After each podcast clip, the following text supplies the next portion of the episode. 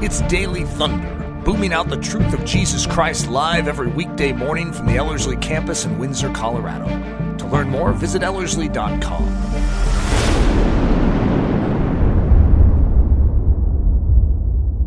Uh, Psalm 78, if you have your Bibles, we're going to get there at the end. Uh, what I want to do this morning is I want to look at a uh, particular name. Uh, oh, there we go. Uh, which is Goel, uh, which is Redeemer. and just been super interested in this, just the concept. and I've, as I'm getting down to these last few names of God in the series, uh, it's actually kind of a, a, a, grieving process, to be honest, uh, because I'm realizing there's so many great names and we don't have a lot of time. And so I've been, I've been having, like, I have this long list of like potential names and, and I have the next three already scheduled. So this was like my last open spot. I'm like, okay, well, what, how are we going to leverage this? And I was just somehow drawn to this idea. And I want to walk through this. I just think this is such a beautiful concept talking about the fact that throughout Scripture, our God is called a redeemer. And obviously, it uh, magnifies in the person of Jesus Christ. You recognize that as humans, we, we are in desperate need for redemption. Uh, that because of the fall, right, and because of our own willingness to choose sin, we, we have literally given ourselves over to the power of darkness uh, that, that, we have, that we are enslaved, that we are chained to sin. In fact, just to set a table of, of kind of the problem itself, uh, listen to what Paul says in Romans. In Romans 3.23, for all have sinned and fallen short of the glory of God. And, and you know the word that in Greek, the word all means all. So there are no exceptions to this. Every single one of us are, are lacking. All, all, every single one of us have fallen short. Every single one of us are, are marked by sin. So Paul says in Romans 7:14, I am fleshly, having been sold into bondage under sin. That when, when I give myself unto sin, do you realize I have sold myself into slavery? Which becomes really important in this context because we're going to be talking about redemption uh, and this idea of buying back from sin.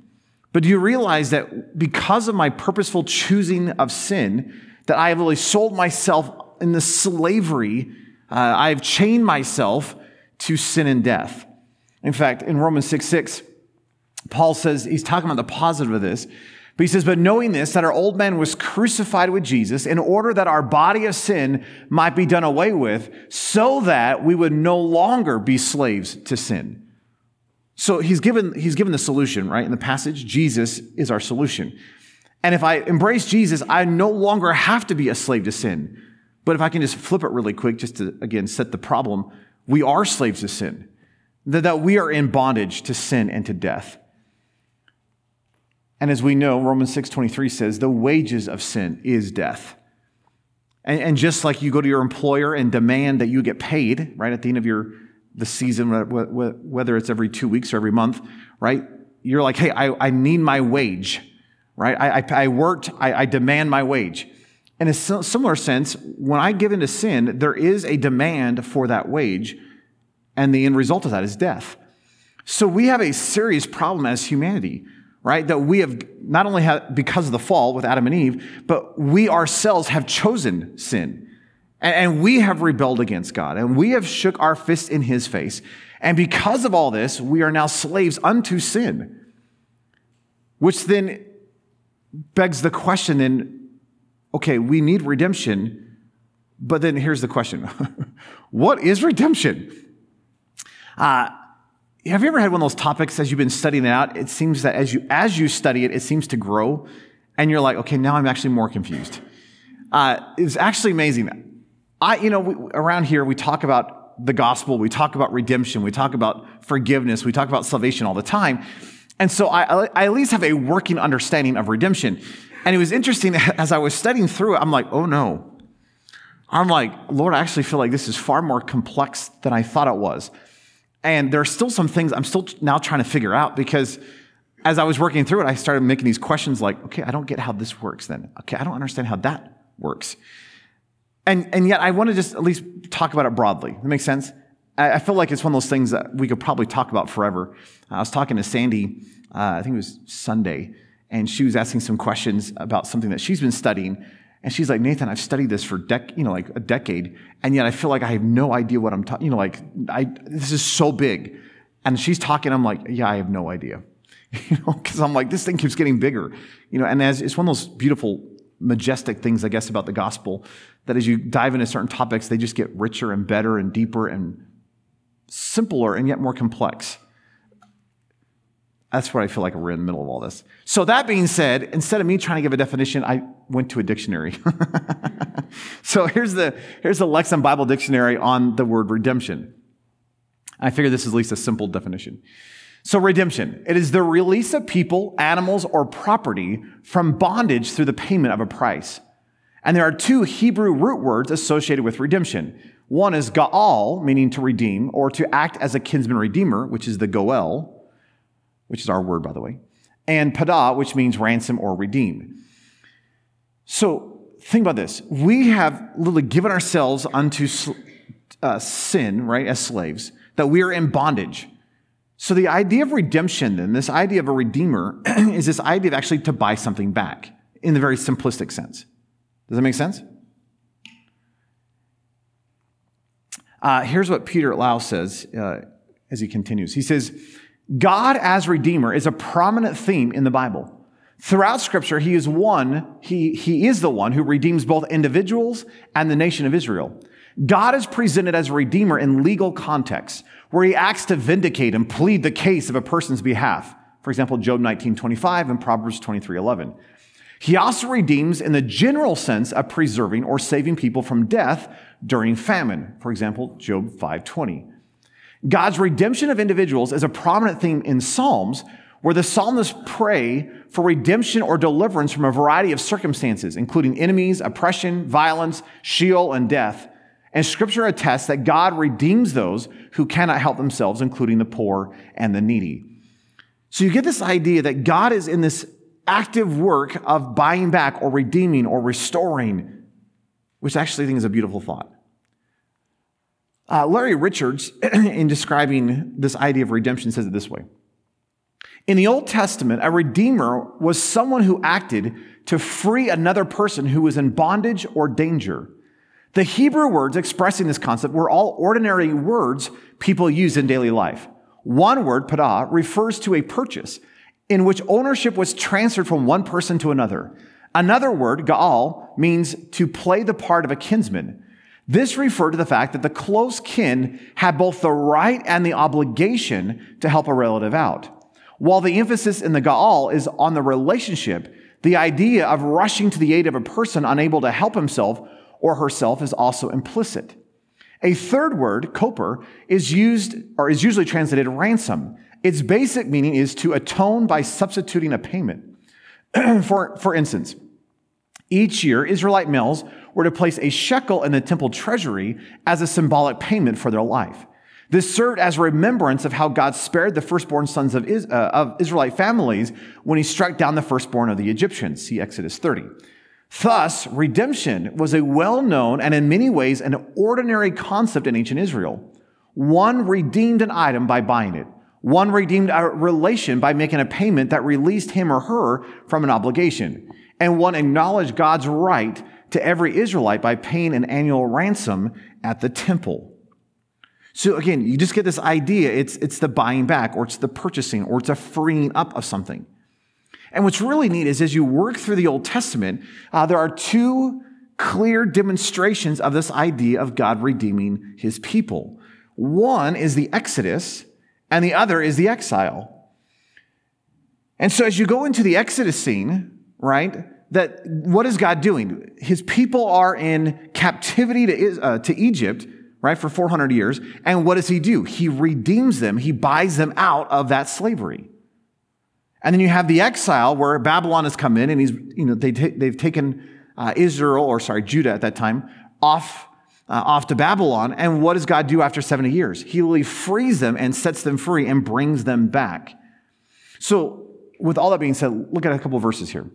Isaiah, just looking at the redemption of, of God itself, in Isaiah 63, verse 16, Isaiah says this You, O Yahweh, are our Father, our Redeemer from everlasting is your name. Do you realize that one of our names of our God is that He is our Redeemer from everlasting? Meaning, from eternity past to eternity future, He is the Redeemer. So it's not that He became a Redeemer because of our need, He's always been a Redeemer. And there's, He has a heart of a Redeemer. He, he's always interested in redemption. He is a redemptive God. He's, he's always thinking from a redemptive perspective. Does that make any sense? And that's beautiful when you come to Jesus because when you see Jesus interacting with all these individuals, do you realize that Jesus was always redemptive? And sometimes that meant, like the rich young ruler, he just let him walk away. And then sometimes that meant he aggressively went after people. But he was always redemptive. Why? Because that's his heart. Our God is a redeeming God. So, looking at the Exodus scene, look at this Exodus 15, verse 13. Moses says, In your loving kindness or in your hesed, you have guided the people whom you have redeemed. In your strength, you have led them to your holy habitation. Or in Deuteronomy 7 8, but because Yahweh loved you and kept an oath, kept the oath which he swore to your fathers, Yahweh brought you out with a strong hand and he redeemed you from the house of slavery, from the hand of Pharaoh, king of Egypt. Or look at what Nehemiah says, speaking of this event in Exodus. Nehemiah says that they are your slaves, speaking of God, and your people whom you redeemed. And how did he redeem them? By your great power and by your strong hand. And I thought this commentator just said it really interestingly. Peter Lau said this God's salvation of Israel from slavery in Egypt was the foundational act of redemption. God paid a price to release his people from bondage in the form of the 10 plagues against Egypt. The concept of God paying a ransom price in exchange for his people is also found in Isaiah 43, where the nations Egypt, Cush, and Seba are metaphorically paid as the price. And I thought that was interesting. And I, this is one of those things I'm, I'm still thinking through and trying to wrestle is that the redemptive price to get Israel out of Egypt was his mighty works. And I've always said it was the blood of the Lamb, which is true. But it was the fullness of the miraculous works of the 10 plagues. It was by his strong arm, by his miraculous deeds, he brought them forth and he redeemed them, which is what those passages in Exodus 6, Deuteronomy 9, Nehemiah 1, and Psalm 77 declare. Which I just think is actually beautiful. Again, he's a redemptive God. Uh, Jeremiah says this, speaking of the Babylonian captivity and the fact that God is going to bring them back. He likens this to the Exodus scene. And listen to what Jeremiah 16, verse 14 and 15 says. Therefore, behold, the days are coming, declares Yahweh, when it will no longer be said, As Yahweh lives, who brought up the sons of Israel out of the land of Egypt, but as Yahweh lives, who brought up the sons of Israel from the land of the north and from all the lands which he had banished them. For I will return them to the land which I gave to their fathers. So Jeremiah is making this parallel with the exile to the Exodus, saying, Hey, just as God redeemed you in the Exodus, and just as he brought you out of slavery, to Egypt, guess what he's going to do now? He's going to bring you out of slavery to Babylon. And you see this redemptive work of God in these clear pictures in Exodus and the exile. Is that making sense? Now, maybe the clearest scene of God being a redeemer in the Old Testament is in the book of Ruth. Love the book of Ruth. And we're not going to get into the book of Ruth because we don't have time. So settle down. But I want to look at this idea of the kinsman redeemer. It's this word, our word, goel. And what's interesting is when you look at the book of Ruth, and again, we're not going to get into the book of Ruth, but the whole book of Ruth is about redemption. And what you begin to see happening is here is Naomi who decides to go back to Bethlehem, and she brings her daughter in law Ruth with her. And as they go back, you start hearing this word of redemption and redeem over and over and over. And it climaxes with Boaz being the kinsman redeemer who pays the price to, to really purchase back the land of Naomi. And then he even goes further and marries the Gentile Moabitess Ruth. And so, just as a thought, the word redeem or redeemer in the book of Ruth occurs 21 times. And there's, this is a significant theme in those four chapters of the book of Ruth. And what's really interesting is that it becomes a key to understanding Revelation chapter 5. In other words, as you come into Revelation chapter 5, which we're going to read uh, at the end, what you notice is that it's using this redemptive language. It's using the kinsman redeemer language. And Revelation 5 presumes you have a working understanding of the book of Ruth. Because the book of Ruth sets the tone and the foundation to understand, okay, what does this actually look like? What does the kinsman redeemer do? And you see that highlighted then in this incredible, uh, majestic scene in Revelation chapter 5, where you're in this, where you're in the heavenly realm and you're seeing Jesus as the kinsman redeemer. Which then begs the question, okay, what's a kinsman redeemer? And so here, here's the best way I, uh, the best, best definition I found. Larry Richards says this The Hebrew noun goel has an important specialized meaning in the Old Testament. Under the law, a near relative had certain privileges and obligations. One responsibility was to avenge murder. If a member of the Goel's family was murdered, in distinction from an accidental homicide, it was the duty of the Goel to do justice by putting the murderer to death. One of the privileges was that of redeeming a poor relative from slavery by paying his or her debt. The kinsman could even redeem a slavery's sold property by paying what the relative had given for the sale of the land. This explains why some English versions translates Goel not simply as kinsman, but rather as kinsman redeemer. The classic example of the kinsman redeemer in scripture is Boaz, who appears in the book of Ruth. Boaz was a close relative of Naomi, the mother-in-law of Ruth.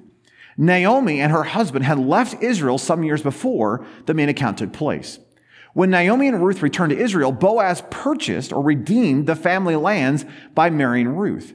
This allowed their firstborn son to be counted in the line of Ruth's deceased husband, who was the rightful heir to the property. And he finishes by saying this, and just think of how beautiful this is in light of Jesus. The concept of a kinsman who was qualified to redeem a destitute relative and his or her property has theological implications, for it anticipates the person and the work of Christ. In ancient Israel, only a near relative was qualified to redeem. Thus, Christ took on humanity so he might be our near kinsman. Also, in the Old Testament times, only someone who possessed the necessary resources could aid a destitute relative. Christ alone had the resources of an endless divine life to, pray, to pay the price of our sin. Thus, after being crucified on the cross, he rose from the dead to grant us not only forgiveness, but also eternal life. Isn't that a beautiful thought? Uh, previously, when I looked at the kinsman redeemer stuff, uh, there are four key things that every kinsman redeemer had to have in order to be the kinsman redeemer. In other words, they had to be a near kinsman. They actually had to be a close relative. Two, they had to be able to perform the duties of the kinsman. In other words, they had to have the, uh, the resource or, or the ability to do that. Three, they had to be willing to do that because they could say no, which is actually what you see in the book of Ruth, is the closer kinsman decides to say no, and therefore Boaz steps in and does it. And then number four, they must assume all of the obligations involved. In other words, they can't just do part of them, they have to fulfill all of them. So if, if I sold myself into slavery and I sold my land, right, as, as the kinsman, I can't just buy back the land. I have to redeem you as well. And so what's beautiful about this idea of the kinsman redeemer is that when you look at what an ancient kinsman redeemer had to do to be a kinsman redeemer, do you realize that Jesus did all of those things? That, that he was a near kinsman, that he was able to perform, he was desperately willing to perform, and he fulfilled all the obligations. And it's a beautiful picture of what our precious Jesus is able and willing to do. In fact, what he did in your life. So look at this idea. The fulfillment then of our redemption. So we have a serious problem. What is it? Sin. We have given ourselves as slaves unto sin. And so what do we need? We need redemption. So then what is the fulfillment of our redemption? Ah, it's Jesus and what he did upon that cross. So, what I want to do is, I just want to have like a medley of a whole bunch of verses because I just want you to see how this theme is just replete throughout the New Testament, highlighting the fact that the Redeemer, are this everlasting Redeemer, right? The Redeemer from everlasting, as Isaiah says, who our God is. That is his heart. He came in the flesh, Jesus, and he did the work of a kinsman redeemer. He redeemed us. So I just, I just want to bring some New Testament verses and I just kind of want to kind of put them all together as like a little medley. So look at Mark 10 45. Jesus said, For even the Son of Man did not come to be served, but to serve and to give his life a ransom for many. Psalm 49, verse 15 says, But God will redeem my soul from the power of Sheol, for he will rescue me. In other words, the psalmist says, Do you know what he's going to do? He's going to redeem me from the power of death. And listen to what the writer of Hebrews then says in Hebrews 2 14 through 15. Therefore, since the children share in flesh and blood, he himself, Jesus, likewise also partook of the same, that through death he might render powerless him who had the power of death, that is, the devil, and might free those who through fear of death were subject to slavery all their lives. Do you realize that Jesus, as the Redeemer, redeemed you from sin and from death? And from the fear of death. Is a beautiful thought. Romans 5 8, Paul says that God demonstrates his own love toward us, and that while we were yet sinners, Christ died for us. That here you are shaking your fist in God's face, and even though you rebelled, and even though you chose sin, and even though you wanted your own way, and you chose what you wanted, when you wanted, how you wanted, do you realize that as a redemptive heart, God says, I, I, I, I've got to step in, that I've got to do something. And his redemption is not based on you and what you are going to do. It's not based on um, whether you clean up your mess or not. Do you realize that his redemption is in spite of your mess, in spite of your sin, in spite of your rebellion? He stepped in and rescues. He steps in and brings salvation, which I think is incredible because it's in the midst of me shaking my fist in his face that he says, Oh, I can redeem that. I can set you free from all that. Hey, I, am going to buy you back from that, which is what he did. Look what he says in Ephesians. Paul, Paul writes this In Jesus, we have redemption through his blood, the forgiveness of our transgressions, according, listen to this, according to the riches of his grace, which he just lavished, he caused to abound in us in all wisdom and insight. Or as he says in Colossians 1 13 through 14 and verse 20, Jesus rescued us from the authority or the domain of darkness and transferred us to the kingdom of the Son of His love, in whom we have redemption, the forgiveness of sins. And through Him to reconcile all things to Himself, having made peace through the blood of His cross, through Him, whether things on earth or things in heaven. And the writer of Hebrews picks this theme up and he says this in Hebrews 9, and not through the blood of goats and calves, but through his own blood, he entered the holy places once for all, having obtained eternal redemption. And according to the law, one may almost say all things were cleansed with blood, and without shedding of blood, there is no forgiveness. There's a reason why Jesus had to shed his blood. Why? Because, because the blood is necessary for the forgiveness of sin. And so, what do you see God doing? Giving up his own life. Why? Because he wants to redeem you. Uh, Peter says this in 1 Peter 1 18 through 19 knowing that you are not redeemed with corruptible things like silver and gold from your futile conduct inherited from your forefathers, but you are redeemed with the precious blood as of a lamb, unblemished and spotless, the blood of Christ.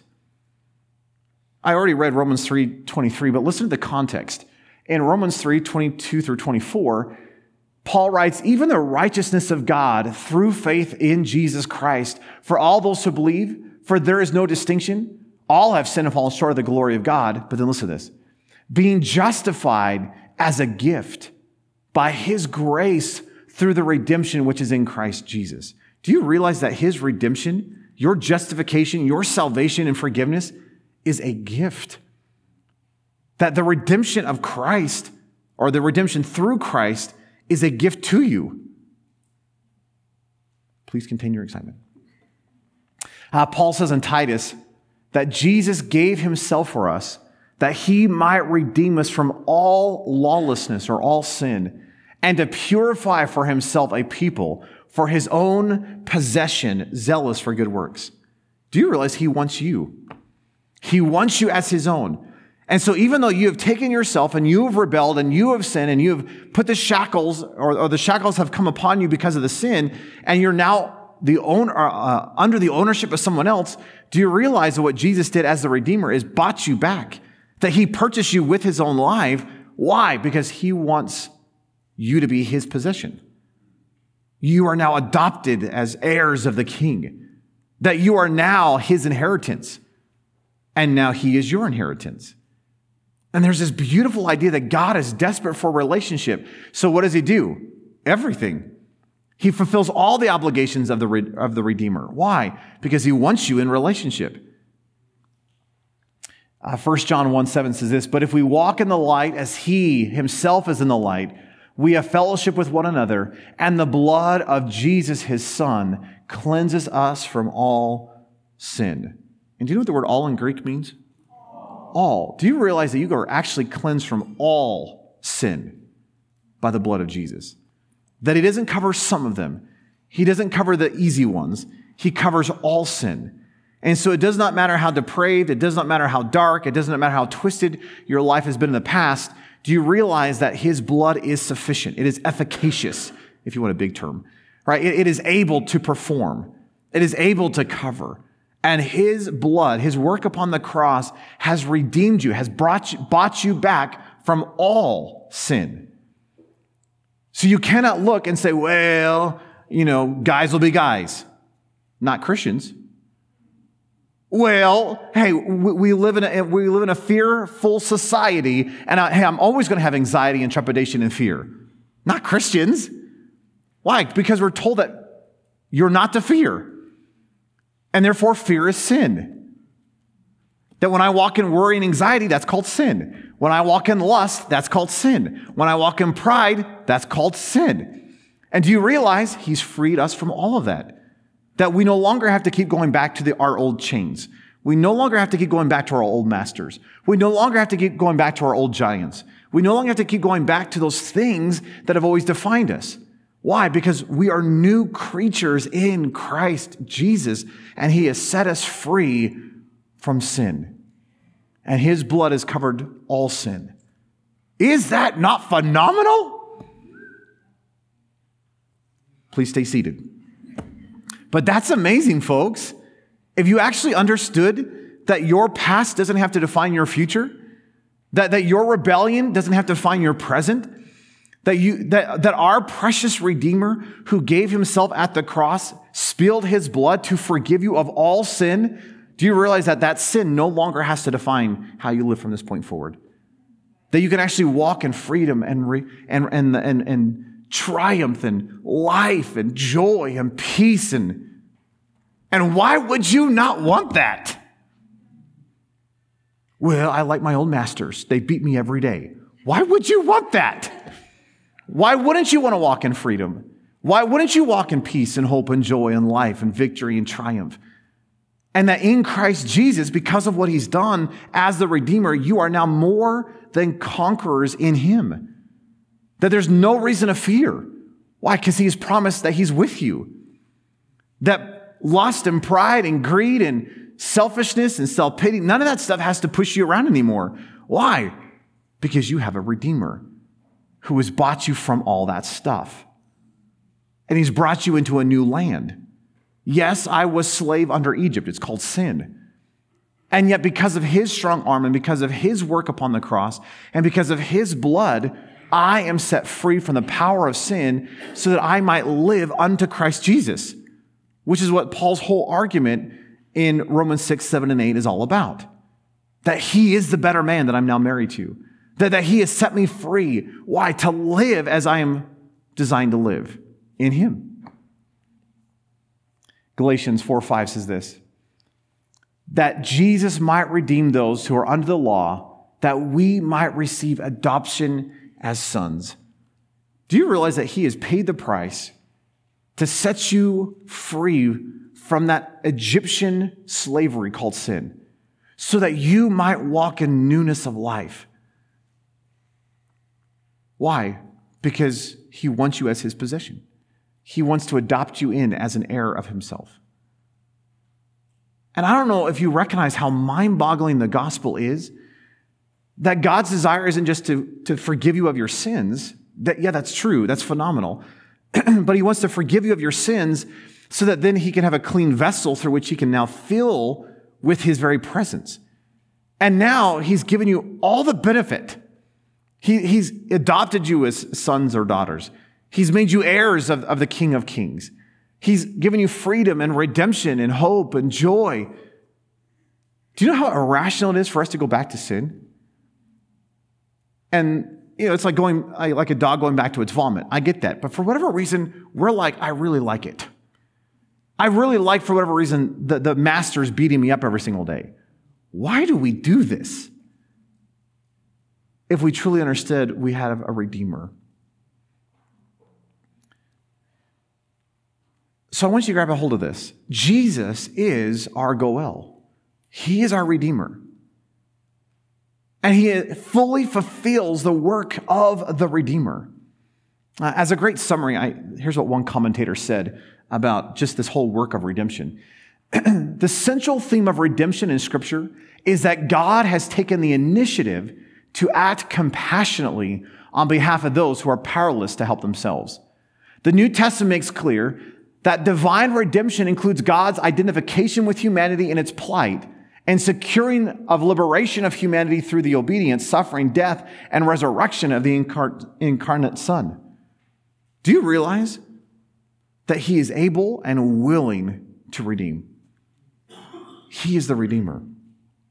As Psalm 19, verse 14 says, Let the words of my mouth and the meditation of my heart be acceptable in your sight, O Yahweh, my rock and my Redeemer. There's a phrase that's used over and over in, the book of Isaiah, and it's this one Do not fear, I will help you, declares Yahweh. And your Redeemer, here's the phrase, your Redeemer is the Holy One of Israel. And it's like God is speaking to Israel in the time of Isaiah, saying, Do you recognize you have a Redeemer? Uh, you have a Redeemer. You have a Redeemer. And can I remind us? We have a Redeemer. that we don't have to be lost in sin any longer. He has paid the price with his own precious blood to free you. So here's, here's the Revelation 5. Ready for this? As you come into Revelation chapter 5, there's this great scene, right? You have the, the, the four wing or the, the, the four faced creatures, right? The cherubim who are crying forth. You have this angelic host that, that's crying forth. And so you have this incredible scene where Jesus, as the Lamb, is being exposed as the Redeemer, as the kinsman Redeemer. And listen to what this says in Revelation 5 9.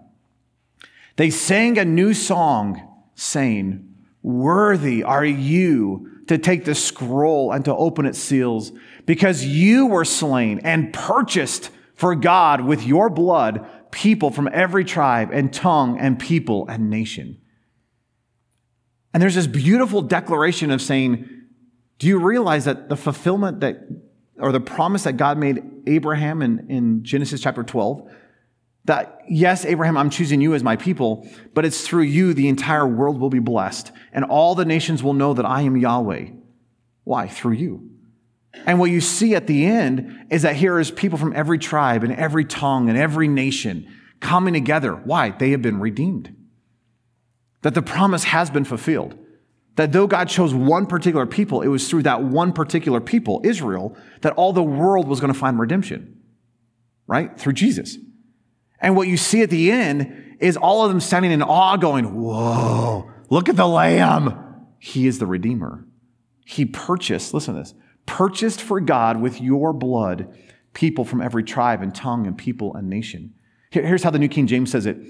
And they sang a new song saying, You are worthy to take the scroll and to open its seals, for you were slain and you have redeemed us to God by your blood out of every tribe and tongue and people and nation. The ESV says, and they sing a new song saying, Worthy are you to take the scroll and open its seals, for you were slain, and by your blood you ransomed people for God from every tribe and language and people and nation. Do you realize that's our God? That our precious Jesus is the purchaser. He is the redeemer. He's the ransomer. He's that kinsman redeemer, the Goel. I love what Psalm 130 says. Psalm 130, verse 7 and 8 says, O Israel, wait for Yahweh. For with Yahweh, get this, for with Yahweh there is loving kindness, there's Hesed. And with him is abundant redemption. And it is he who will redeem Israel from all his iniquities. Do you realize that with our God, there is Hesed, there is great mercy, and there is abundant redemption? And what you see in the book of Hosea is that even though Gomer kept selling herself back into slavery, Hosea, because of his great love for that woman, kept redeeming her, kept buying her back. And God says, Yep, that's me. That Hosea, now you know what I feel.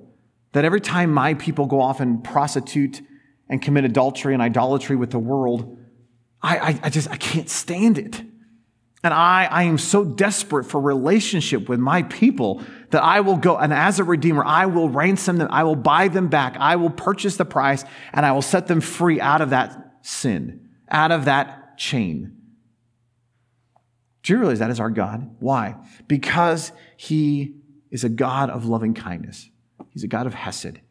And He has an abundant amount of redemption.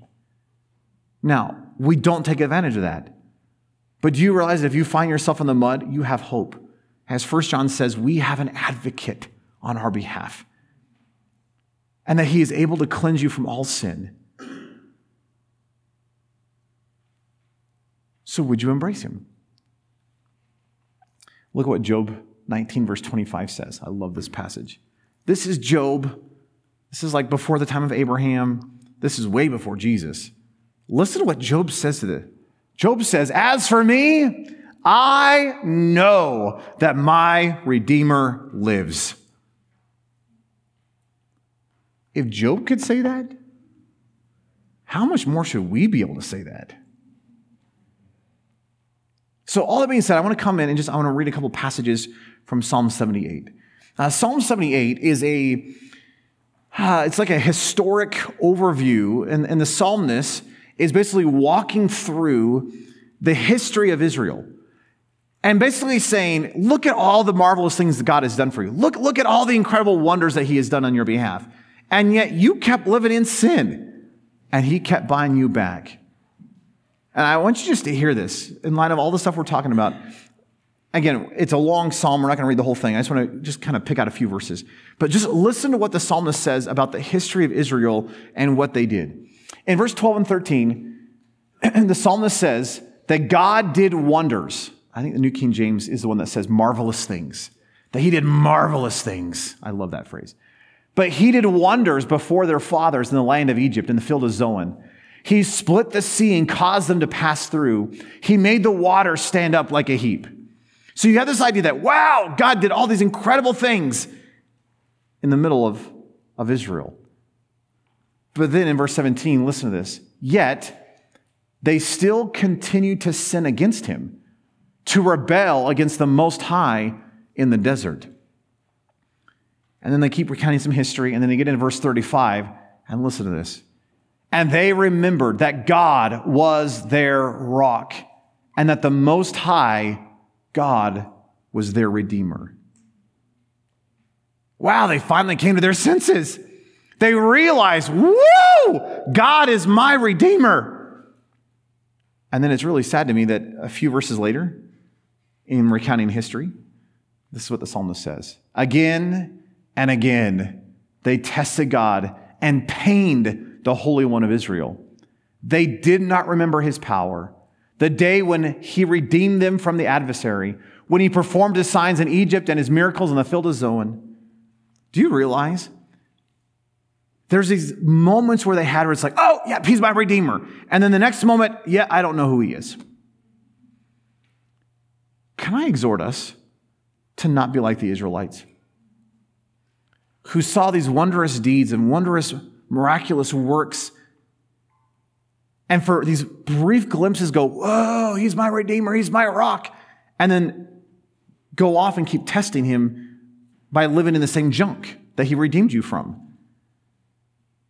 And what's interesting is as you work through the psalm, if you, if you have time, read all, all the verses, but what we're going to notice in Psalm 78 is that as the psalmist is working through the history, it's, it's actually rather bleak. Because more often than not, they kept going into sin rather than embrace the reality of their Redeemer. And as I look at the modern church today, I would say that's our problem. That God has done a miraculous work on our behalf. He died upon the cross, folks. He purchased you from sin.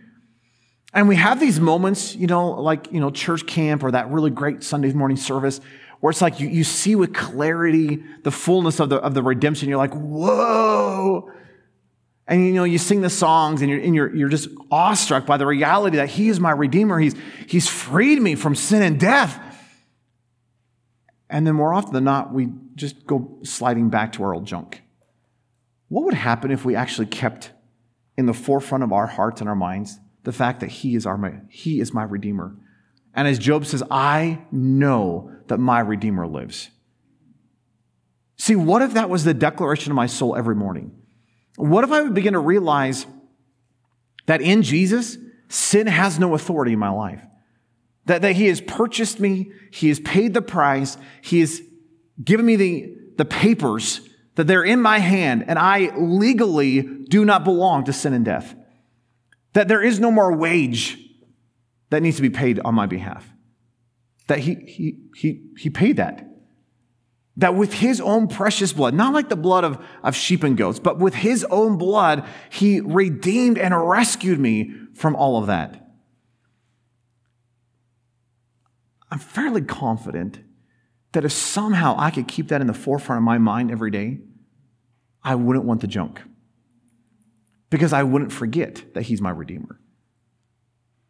And I wouldn't forget that sin has no power. And I, and I, in the midst of that, the allurement, because, hey, sin has an, has an alluring attraction to it for at least a brief moment. And in that brief moment, I would remind myself, actually, that doesn't satisfy. Actually, that just puts me in a noose. Uh, actually, that just throws me in a prison cell. Actually, that causes me to be distracted from the reality of Christ and puts me in a stupor, and I start walking in darkness again. Actually, I don't need this. Why? He set me free so that I no longer have to keep going back to the sin. That I'm actually freed and redeemed from all sin. Would it be possible for us to start walking forward in the reality of what Christ has purchased? Is it actually possible for us to keep in the forefront of our mind the reality that He is sufficient?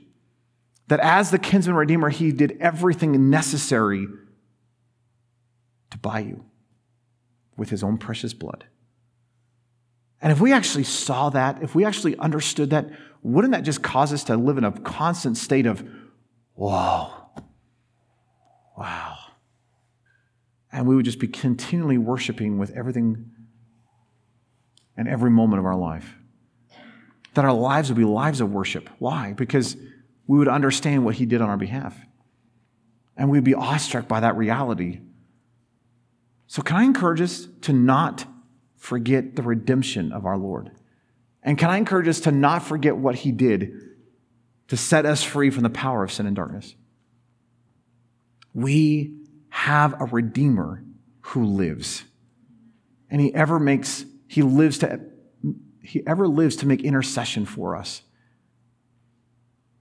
He's standing on your behalf to free you from everything this is great news. Isn't it? Let's pray. Uh, Lord, we thank you that you are our Redeemer. That in you we have redemption, the forgiveness of sins, according to the wonder of your grace, which you just lavished upon us. That, that you transferred us from the kingdom of darkness, that domain and authority of darkness, and you brought us into the kingdom of the dear Son. Lord, what an incredible opportunity we have as Christians not to live in sin. And yeah, Lord, we understand that you're going to continue to sanctify our lives day by day by day, but wow, the fact that I, I never have to shake my fist in rebellion in your face again. That, that, I, that I never have to live, live in my own propensity, live in my own selfishness, live in my own lust, live in my own pride and fear and greed and self pity or self whatever. Lord, that you've actually freed us from all sin. And that in you we are more than conquerors and we can live triumphant lives in you. Lord, we live in dark days. Uh, we, we live at a time where the word is being quelched and the reality of, of, of the Christian life is just being, uh, is, is thrown to a, a passive back seat Lord, what we need in this generation is men and women of God who live the reality of the word. Uh, what we need is people who understand that you are a redeemer who lives and we don't have to be pushed around by the junk of this world.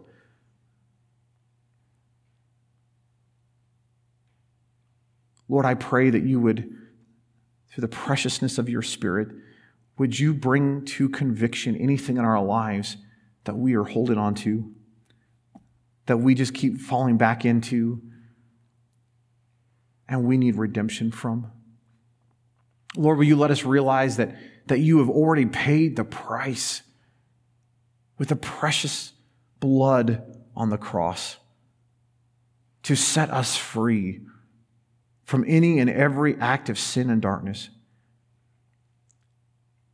Lord, there is no evil so great, there is no twistedness so twisted or perverted that you can't set us free because you are our Redeemer. You are the Goel, that, that kinsman redeemer that is so desperate for relationship and restoration that you redeemed, you restored, you bought back, you purchased. Lord, don't let us take that for granted. And Lord, could you somehow do something in our lives in this generation that showcases the wonder of who you are? And that when the world sees our lives, they see such a redemptive work of what you are you have done, but what you are doing in our lives, that they are just, they crave that which we have. So, Lord, I pray that 2 Corinthians 5:17 would be the reality of our souls, that in you old things have passed away. In you new things have come, and we are new creatures, new creations in Christ Jesus. Lord, may the world behold you and your redemptive work in and through us.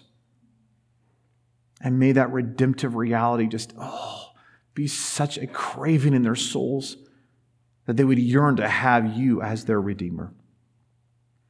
Lord, we thank you for all that you're doing in our lives. And Lord, we do want to worship. We do, we do just want to stand in awe of who you are and what you've done and what you are doing. And we just want to give you the praise. We love you, Jesus. Your precious and very powerful name we pray. Amen. Daily Thunder is a listener supported production of Ellerslie Discipleship Training. At Ellerslie, we are laboring to rouse the Church of Jesus Christ out of its lethargy and build brave hearted Christians for such a time as this. Daily Thunder episodes are released every day, Monday through Friday, from our campus in Windsor, Colorado. And our weekly sermon is delivered live at 9 a.m. on Sunday mornings with a delayed live stream available at noon Mountain Time. Go to Ellerslie.com forward slash daily to get all the details. Thanks for listening.